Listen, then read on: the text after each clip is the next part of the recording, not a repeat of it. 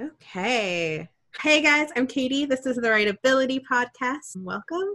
So today I'm here with another English instructor, Landon Spencer, and we are going to talk about essay organization, essay structure, five paragraph essay, and the stuff we can do better. Landon, you want to introduce yourself? Yeah, I'm Landon Spencer. I'm one of Katie's colleagues here at COS uh, as a professor of English. Yay! Been here, I think, about eight, eight or nine years, I think now. So I think for the stuff we're talking about today, I think maybe even before we get into other stuff, like we should start with like defining a few things.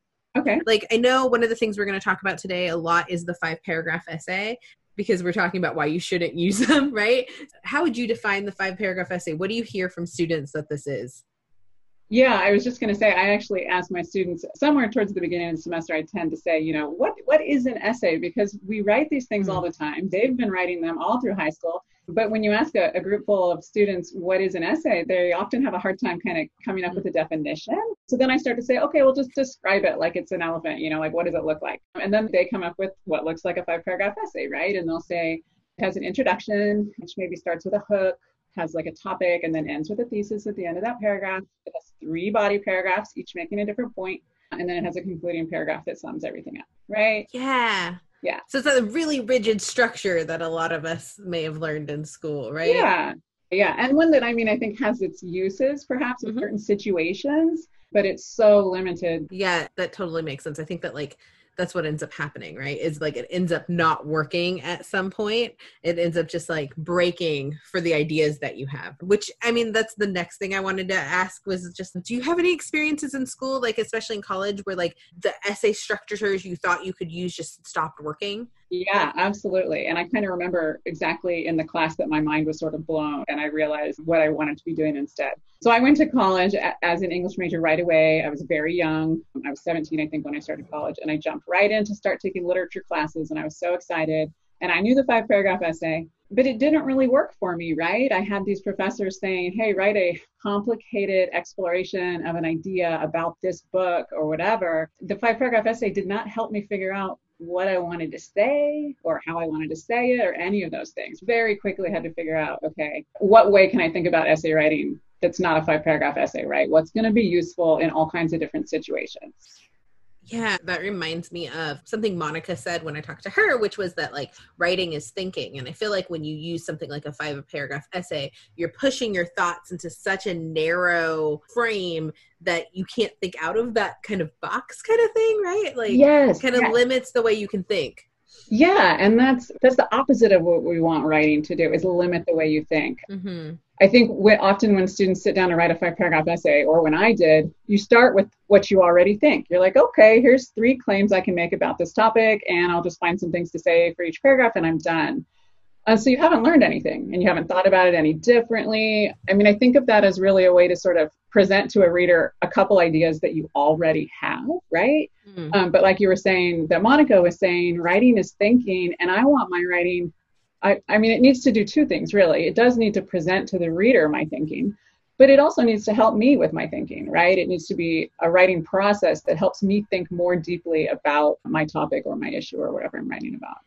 Yeah, I think actually that's something that I've been like struggling with in my teaching recently is like I think occasionally I'll write prompts that are like kind of designed to start students with something they already know instead of mm-hmm. pushing them through that thinking process. Or when should you actually decide what you're arguing what your point is? When in your writing process? I think that's a really good question and i don't think there's exactly one answer because i think if you start off before you're even researching and you say this is what i'm going to argue for example these are going to be my claims or this is going to be my thesis that seems like not a good way to go right? Because you don't know anything yet and you haven't explored the ideas and you haven't done the research um, so we don't want to go in already knowing what we're going to write and you may end up with biased research in those situations too right? Because absolutely. especially now with the internet you can find research that says anything even if it's wacky sources that aren't trustworthy you're going to find stuff that like seems like it might work. Yeah no that's exactly it. But then i think you don't want to wait you can't wait forever mm. right? At some point you have to sort of start guiding your writing. And i think that's what i found out when i was a young student and then what i'm still trying to figure out how to convey to my students even now is how do you work that process of looking at the evidence and making your own claims? Mm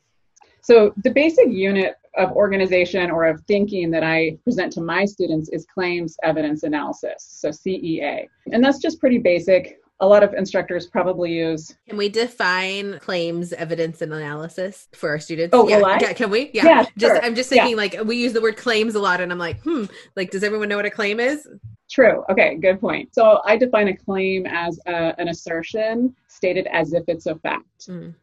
So you just stated, but it is an assertion. That means it's not a fact, right? We can't argue something that is already an empirical fact. Evidence can be a lot of different things, but it has to be something that kind of is presented as a fact, right? I mean, we'll get that gets into another topic because obviously some evidence is stronger than other evidence and more reliable and all that. But essentially, if you're offering something in your writing as evidence, it should be essentially non debatable for the most part. And that should be something normally that supports that claim, right? Right. Yeah, absolutely. And then analysis can be thought of different ways. Analysis is sort of similar to claims, I think, in a way. This is not like a black and white thing where there's an absolute right answer, right, for every sentence. You know, your analysis is analyzing that evidence because the, remember, the evidence just sits there and does not speak for itself, right? It's essentially a fact of some kind or fact based or an observation. And then you analyze it to get to its significance, right? Why is it important? How does it connect to other things? What does it mean in a different context? All these kinds of things. But you're adding the analysis. Mm-hmm. So there's those three basic things. And again, you know, other instructors might use like point illustration, you know, there's different ways of talking about it, but I just use claims, evidence, and analysis. I think that's mostly the language I end up using also.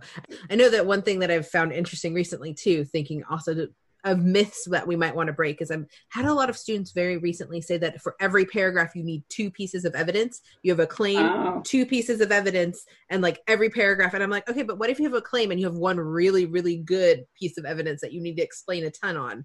And they're like, you throw another one in. And I'm like, no, you don't need to do that. I'm not counting that. Like, no one's counting if you have a certain number of evidence pieces in each paragraph. Yeah, absolutely. Or you might have a ton of good evidence, and so let's not limit it to just two, right? If it needs additional explanation. And different paragraphs, right? Yeah, and I think that's what all this is about ultimately is instead of formulas, which try to be shortcuts that help you out, sometimes they end up being shortcuts that don't help you out. Mm-hmm. So kind of instead of formulas, how can we think about these logical building blocks that'll be applicable in almost all situations of writing, not just where a five paragraph essay might. So yeah, and the way that you were talking about it as evidence as support, I think that's the simplest way to think about it as a starting place. And even in a five paragraph essay, you can see this. You make a claim, they often call it a topic sentence in the five paragraph essay, and then you support it with evidence, meaning that evidence exists in order to support the claim. And then you might even analyze that evidence. And that's a good starting place. And it can lead you to organization, right? Every paragraph's going to have one main claim, probably. So you're going to, you know, each paragraph has a good focus. And that's all lovely. But I think that that also kind of avoids a bigger question, which is, but where do you get your claims from? I mean, your evidence might come from research, let's say, but how do you know what you want to argue about that research? Yeah. Which kind of comes back to that question that you started with, which is at what point should you sort of decide what you're arguing right? yeah where do you get those claims and like the other thing that i was thinking about i actually will talk about topic sentences a little bit too but i'll use that as like a way to think about what should be happening within your paragraph and for me one of the faults with the five paragraph essay is like okay you have this claim with all this evidence that's supported whatever. But a lot of times in five paragraph essays you can just mix up those paragraphs. There's nothing that develops throughout the paper. And i think that's another thing you have to think about is like how do you break this down for your reader in like chunks that logically make sense to work them through the process of understanding what you want them to understand? That's yeah i totally agree. And that word you use development i mean that's sometimes I think one of the hardest things for many students coming into college and trying to tackle sort of more complicated ideas in their essay writing is that idea that the paragraphs need to be in a certain order because you are building on them. It's not like here's one topic and here's another and here's a third and now I'm done it's this claim leads logically in my thinking to this claim and then to this one, right? And so we've got that development of logical connections. And it, it's hard. It's hard, right? Like, yeah. and the, I think the other thing that I think frustrates students when we start saying like you shouldn't write five paragraph essays and stuff like that is that you want a right answer. And I think what we're hinting at like too is like there's not a right answer, right? There's a bunch of ways to do this. There's different ways you can construct it and develop it. You just have to make the choices that are best for like the paper you're writing and the audience you have. But it's not like a template you can just plug in. So, where do claims come from?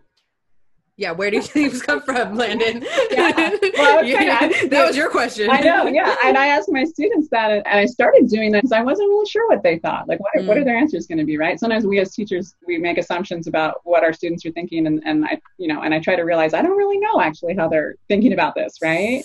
So one of the things that I try not to do too much, I'm thinking about my own writing process and where my claims come from.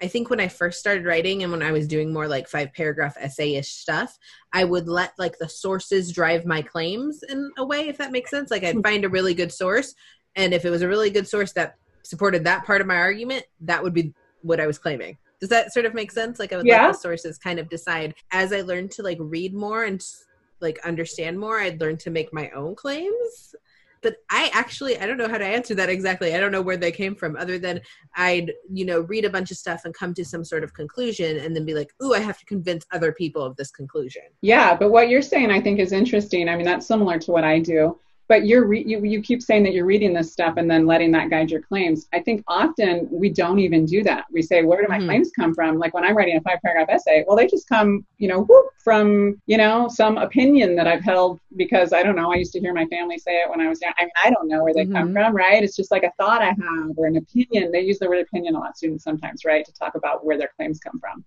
And it does it comes from you know your worldview and your background but hopefully it also comes from your analysis of the evidence, right? Mm. And when you were talking about it, Katie, you were talking about doing that research first and then letting that guide you. So that's something that I think is sometimes missing is let the research guide you or let the, the evidence guide you because it's not always research, right? Even if it's something in our own lives, I want to look at the evidence, analyze it, and then come to my claims, right? Right. And so instead of going CEA, we often present it to the reader that way because it's nice and easy to follow. Here's my claim here's the evidence that mm. supports it, and here's the analysis. But that might not be how I got to the claim, right? Right, it's backwards. yeah, yeah, it's inverted. Like I had to actually start with sure. the evidence, the middle, then analyze that evidence, and then that leads me to my claims. Hmm.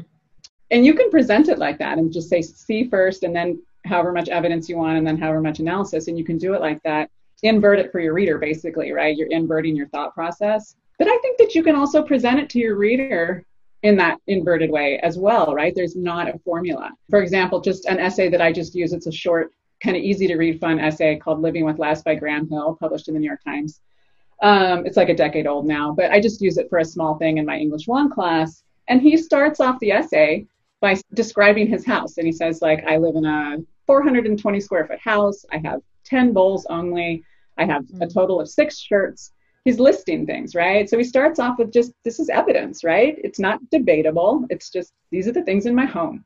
And so then he goes from that to analyzing it and says, you know, I used to have a ton of stuff. Mm. But actually, that ton of stuff kind of drove me nuts. It kind of made me crazy. It felt like a job. And then his analysis of that evidence leads him ultimately to his main claim or thesis, which is that having all that stuff doesn't lead us to more happiness at some point it leads us to less happiness, mm. right? So he starts with the evidence, he analyzes it, and then he gets to his claim. And he presents it to the reader that way. He doesn't invert it and start with his claim, right? He gets there through his analysis of the evidence. And I think that that can be interesting. I mean, you don't have to do it all the time, right? But it's like the the idea of claims, evidence, and analysis working together in writing is flexible, mm-hmm. and it, you you know you can use it how you want to use it at any point in your writing. Yeah, and I think like that happens both on the paragraph level, but it also works at the full essay level, right? Like you're talking True. about one where it like mix, mixes that within the structure of the entire essay, which I think is important too, that you can play with it in both those places, right? You can both play with that, yeah. but you can also play with how the entire essay is sort of formatted right? Because i think like you're also hinting to towards that idea of like like a lot of students were taught like you must have a thesis statement that's one sentence long that exists at this exact spot. And i mean different teachers say different things about that. I don't know how you end up teaching that but like in professional essays there's often a lot of flexibility about where that thesis goes right Right. And you said professional essays. And I think that's interesting to think about too, because let's not kid ourselves. Like, you know, our students are writing in a particular context, which is in a classroom. Um, and, you know, the five paragraph essay lives in such an exclusive habitat, right? This tiny little habitat where it only exists and it's mm-hmm. mostly in high school. So we want to expand that and think about writing essays that are more kind of applicable to life. But we're still in a classroom and there's still those conventions, and you're still going to have different instructors who try to give you different guidelines and expectations. Mm-hmm. Which is why I still, I kind of still teach it a yeah. little bit. Like I talk about it as like, hey, I'm, I'll let you play with this, but like there are instructors who are going to expect it to be there and i think that's like something students are going to have to navigate with all of this right and even within whatever parameters your instructor gives you whether it's an english class or you know a history class or whatever the idea of understanding how claims and evidence and analysis kind of work together logically mm-hmm. i feel like those are going to be applicable in many many many situations not the exact right. expectations or formulas those are going to be specific right for each situation mm-hmm but you want to you know this understanding of sort of like how ideas and logic how ideas logically fit together and the difference mm. between offering something as a piece of evidence or offering something by making a claim those kinds of things are going to be applicable i think in a lot of situations I guess my next question is is okay, so students they're starting to figure out points they want to make, right? They have sort of claims. They've kind of worked through the evidence, they've worked through some of their analysis. What is the best way to figure out how to organize those so it feels like it's developed? So yeah, so they've kind of gone through this process of brainstorming their own ideas plus collecting whatever research or evidence is sort of applicable.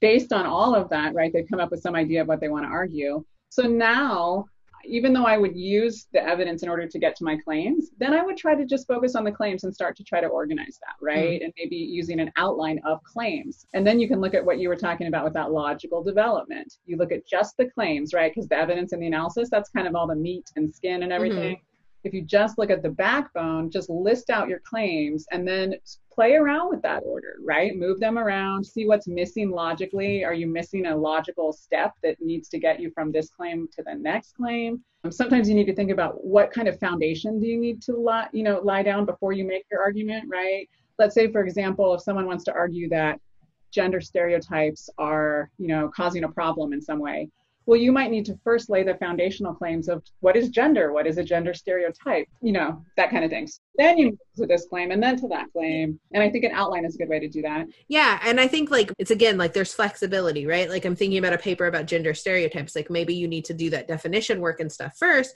but then like maybe you want to kind of follow chronologically let's say you have stuff about childhood and then like teenage years and adulthood. Maybe you want to follow chronologically or maybe you have a bunch of stuff that's about like advertising and you want all those together and then you want workplace together or whatever sort of thing it is. There's often different ways to do it. Absolutely. I have students write outlines like that, but I'll also occasionally have them and I think I talked about this in a different episode, but I'll have them like take the whole kind of paper, not worry about organization at first, but take like a rough draft, cut out the sections and move them around to try to like like physically try to see like on a big table or whatever the best way to organize it because it's hard. Like it's a hard thing to figure out. I know that's a thing that I often struggled with in school. I love that. I love the physically moving them around. Um, and the great thing about the, you know, is if you remove the evidence and the analysis, if you're just looking at the claims, you might be looking at, let's say, 10, 12 sentences, right? Because if each claim you can kind of reduce to a sentence. And then you're just moving around those 12 sentences, let's say. And yeah, and by moving them around, you might look at something and realize whole new things because you've been stuck in this one way of thinking about it, right? And now it's opened up this, oh, you know what? This is actually not the cause of this. This is actually more complicated. And this connects to this. And right? Yeah, yeah, yeah, yeah for me, I like to visualize it like that. I remember one time in grad school, I had this paper where I was writing about three different texts, and I had done it where I talked about them all interchangeably, and I decided I needed to separate them out and talk about one by one. And like it was the best way to do it because I could like play with that organization. I also think that the activity we're describing, like if you can boil your paragraphs down to that claim, it will help you have more organized paragraphs, I think, also. Like i often ask students like what is the point of this paragraph right? Like what is what is the claim you're making? And they'll have a few. They'll be like oh in this paragraph i'm doing this and i'm doing this and i'm doing this. So like forcing students to be like to know and forcing yourself to know okay this is the goal of this paragraph not sure where it goes but this is what i'm trying to do in this one i think is a really like important writing skill generally yeah and also having a claim or, or a goal like you said but not just a topic because mm. that's the other thing about the five paragraph essay. We call them topic sentences. And then sometimes there's only a topic and there's no claim, right? Oh, well, my topic for that paragraph is gender. And my topic for that one, oh, it's also gender, right? Because my whole essay is about gender. so mm-hmm. every paragraph is going to have that basic topic, right? But each one needs to do something more specific, right? Because you can't, you can you can have one big topic, but but you need then you need to argue something that is multiple claims building on each other logically.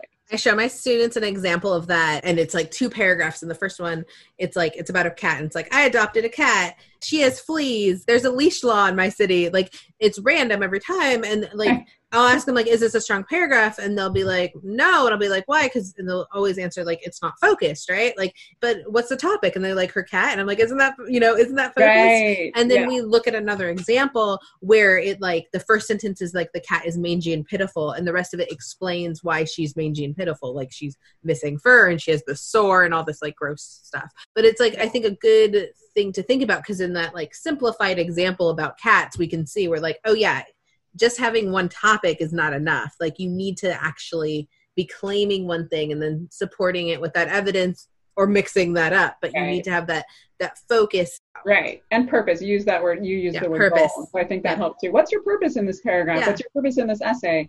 Yeah, not just, well, I was kind of interested in cats, right? Okay, so then you researched and you thought about it and you came up with all this stuff. And now what do you want to do with that, right? Mm-hmm. And I yeah. think like what will also end up happening when you start asking that question is you'll realize things don't actually belong in the essay. Um, I know that's a thing that happens to me. Like when we were talking about gender stereotypes a minute ago, like I was imagining that essay and I was like, you know what, this might be too much in one essay as I was like talking it through.